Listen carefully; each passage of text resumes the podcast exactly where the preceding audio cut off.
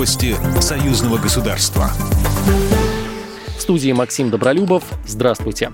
В России наблюдается улучшение эпидемиологической ситуации. Динамика распространения стала позитивной. Об этом заявил Михаил Мишустин на заседании Президиума Координационного совета. Ситуация с распространением коронавирусной инфекции у нас в стране остается непростой, но все же можно констатировать, а, что рост заболеваемости удалось остановить. Все больше людей выздоравливают и выписываются из больниц домой. Мы видим в этом итог той планомерной работы, которая велась в России в течение последних двух месяцев – Михаил Мишустин также добавил, что 27 регионов России готовы к ослаблению ограничений, связанных с распространением коронавируса. Но при этом все равно особенно важен санитарный контроль ситуации, чтобы не допустить новой волны или вспышки инфекции. Президент Беларуси Александр Лукашенко совершил в пятницу рабочую поездку в Витебскую область, сообщает агентство Белта.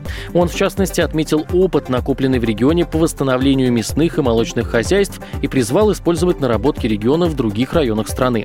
Глава республики напомнил о том, что в Витебской области молокозаводам и мясокомбинатам передавали на баланс убыточные или низкорентабельные хозяйства. По мнению Александра Лукашенко, нынешняя ситуация заставляет людей по-новому взглянуть на жизнь. Программу Евразийской экономической интеграции до 2025 года представит главам стран ЕАЭС 19 мая на Высшем совете ЕЭК, который пройдет в Минске в формате видеоконференции. Об этом сообщает Белта. Основные направления – развитие общего рынка труда, устранение барьеров, мешающих свободной торговле, улучшение таможенного регулирования, расширение сотрудничества в образовании, а также здравоохранении, туризме и спорте. Кроме того, программа включает в себя цифровизацию, интеграцию судебных систем с возможным созданием арбитража арбитражного суда.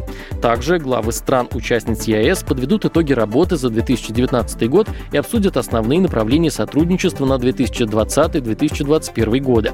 Всего в повестке заседания 10 вопросов. В онлайн-режиме в Минске пройдет и заседание постоянных полномочных представителей государств СНГ. В проект повестки дня заседания включено 15 вопросов, касающихся взаимодействия стран СНГ в экономической, транспортной, строительной, энергетической сферах, а также в области образования, туризма, туризма, спорта, культуры, молодежного сотрудничества и обеспечения безопасности.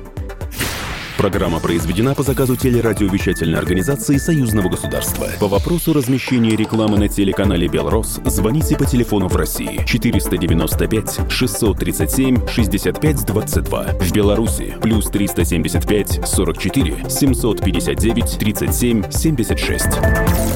Новости Союзного государства.